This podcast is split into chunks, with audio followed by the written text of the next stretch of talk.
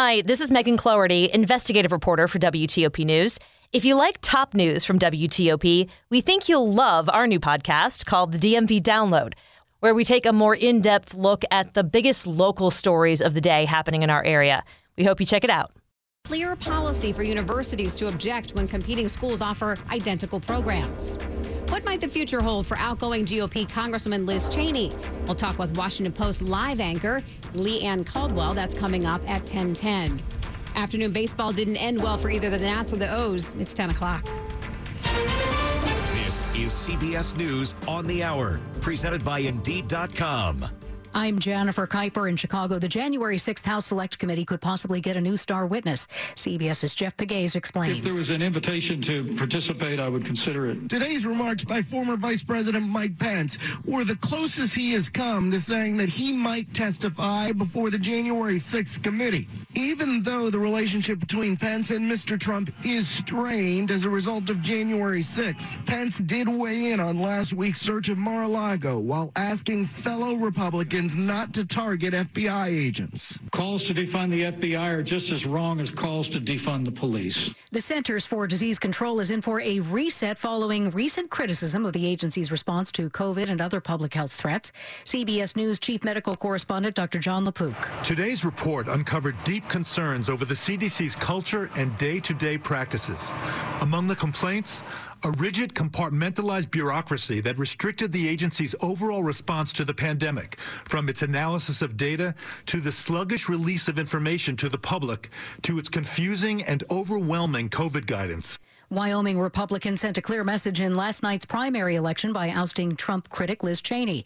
The three-term congresswoman is pondering her future. This primary election is over, but now the real work begins. Moments after conceding in one of this summer's marquee races, Congresswoman Liz Cheney took the stage at dusk with her father, former Vice President Dick Cheney, looking on and outlined her next mission. I will do whatever it takes to ensure Donald Trump is never again anywhere near the Oval Office, and I mean it. Cheney quickly moved to set up a new political action committee explicitly focused on stopping Trump, whom she sees as a threat to democracy.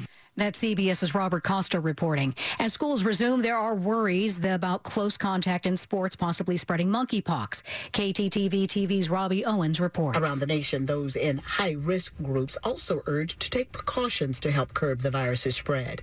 CBS News medical contributor Dr. David Agus. When we look at the cases globally, 99% are in adult men and 97% are in men who have sex with men. So children, it is remarkably rare.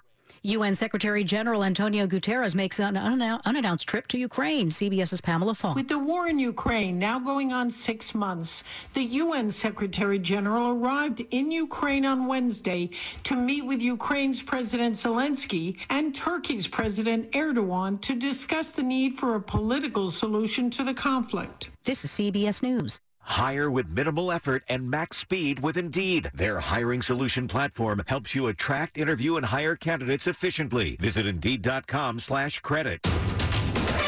It's 10.03, Wednesday, August 17th of 2022. 67 degrees. We're almost there. Lows in the mid-60s tonight.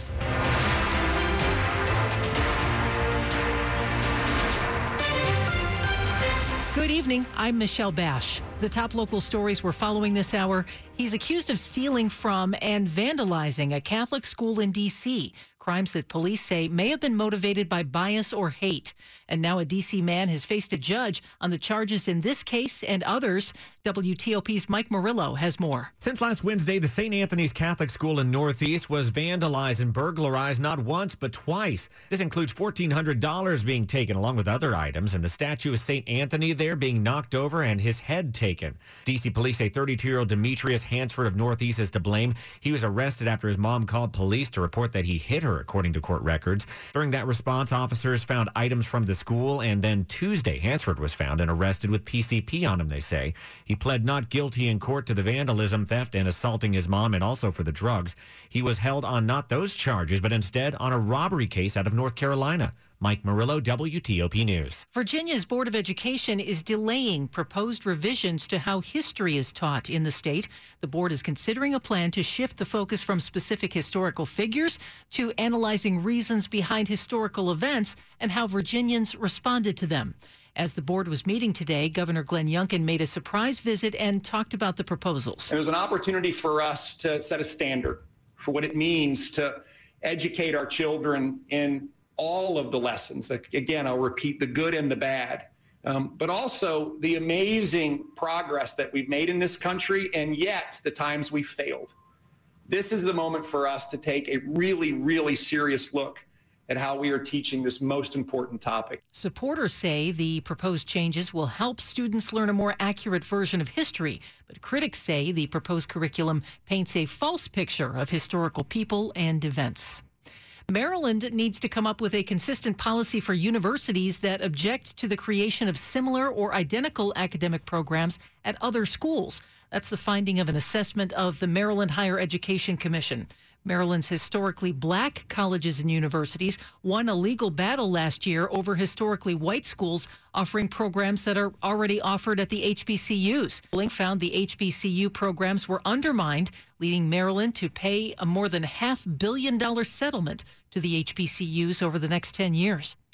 The chief medical officer for the University of Maryland in College Park reports the school has a presumptive case of monkeypox and it issued an email with information for the campus. A staff member is the first presumptive case of monkeypox on campus, according to the University of Maryland's chief medical officer, who reports the unidentified staff member at the College Park campus has, quote, taken all necessary medical steps and is doing well. Officials say they've been in touch with the Prince George's County Health Department, saying it's likely that monkeypox will be experienced on campus. The email advised avoiding skin to skin contact with anyone that has a rash that appears to be monkeypox. Students and staff who have concerns are advised to contact their healthcare provider or the University Health Center. August 29th is the first day of classes. Kate Ryan, WTOP News. Coming up after traffic and weather, Republican Liz Cheney's time in Congress may be coming to an end, but she has no plans to disappear from the national stage. We'll talk about it with Washington Post live anchor Leigh Ann Caldwell. It's 1007. Here's a highlight from Chris Usserman, the Director of Security Architecture at Infoblox Federal on the Zero Trust Cyber Exchange presented by Carahsoft. Know what your goals are, know what your enterprise looks like, know what data you have to secure and where it is, uh, and realize that it's a continuous improvement process. Forecast, budget, plan, and architect for that. Listen to the entire discussion on Federal News Network. Search Zero Trust Cyber Exchange. The ever expanding enterprise and evolving threat landscape are putting unprecedented pressure on today's government networks and IT leadership to provide stronger security. What if you had an in depth strategy to protect your assets, reduce risks, and simplify network management? Infoblox Public Sector offers a forward thinking approach to the policies and regulations, such as the Executive Order on Zero Trust or the latest